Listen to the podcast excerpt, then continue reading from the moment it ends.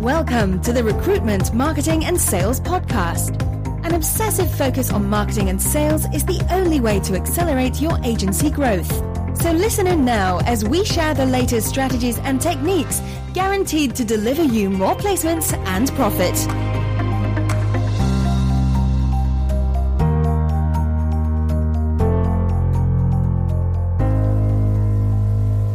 Hi everyone, this is Sharon Newey from Superfast Recruitment, and I am so excited this week because I'm a big sports fan and I love tennis, always have. And I thought it was fantastic this weekend when Andy Murray became the first British man to achieve that number one ranking in male tennis for the first time ever since rankings began in 1973. And you know, some people might say that, well, he only achieved it this, this weekend because his opponent pulled out of the game on Saturday, and that is just so untrue. Because his success and achieving that number one status, um, you know, has been achieved in an era of tennis when there's been some amazing people like Federer and Djokovic and Nadal around, and and also it's been achieved as accumulation of a huge amount of work that's gone into improving his game year after year. And one thing I always admire about Murray is in, in those post match interviews when he's lost the many Grand Slam finals that he's had, his message has been consistent. It's always been about identifying the part of his game that he can improve on so that he can come back next year stronger than ever. So, what, what, can we as business owners, you know, learn from his success, and how can we implement some of those learnings in our businesses today? Well, you know, from a recruitment marketing point of view, so often when I'm talking to recruitment business owners about their marketing and about what they've done and what they're not doing, what they've stopped doing, there's a consistent message and that is in, in today's world, I realise that we want results and we want, want results quick.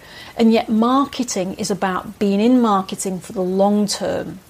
And so, what happens when things don't work is it's often due to the fact that you know companies just haven't invested in certain marketing strategies for long enough, and they've quit too soon because they've wanted that that fast, instant result. And marketing just isn't like that. So if you want to learn from those Murray lessons, you know, let's let's take sort of a company who maybe they, they've been doing email, but they stopped doing email marketing. You know, it's really about rather than stopping, it's about being persistent, being consistent, and about looking at, well, how do we improve our emails? Is it the subject headings that aren't getting, you know, our, our open rates higher? Is it the content? You know, are we spending too much time talking about us as a company, not enough time to talk about our clients or our candidates? You know, look at what you can improve. And it doesn't matter whether it's about email marketing, whether it's about looking at how do you get your your white papers working more effectively for you, about your social media. You know, think about improvement, improvement, improvement.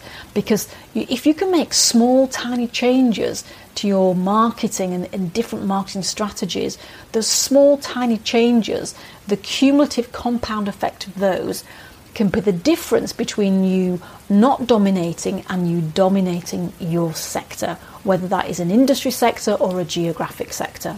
So take a leaf out of Andy Murray's hat and you know focus, be persistent, be consistent, and look at improvements. And um, well, I'm just going to enjoy this week and enjoy the time that he's at number one. So um, look forward to seeing you again soon.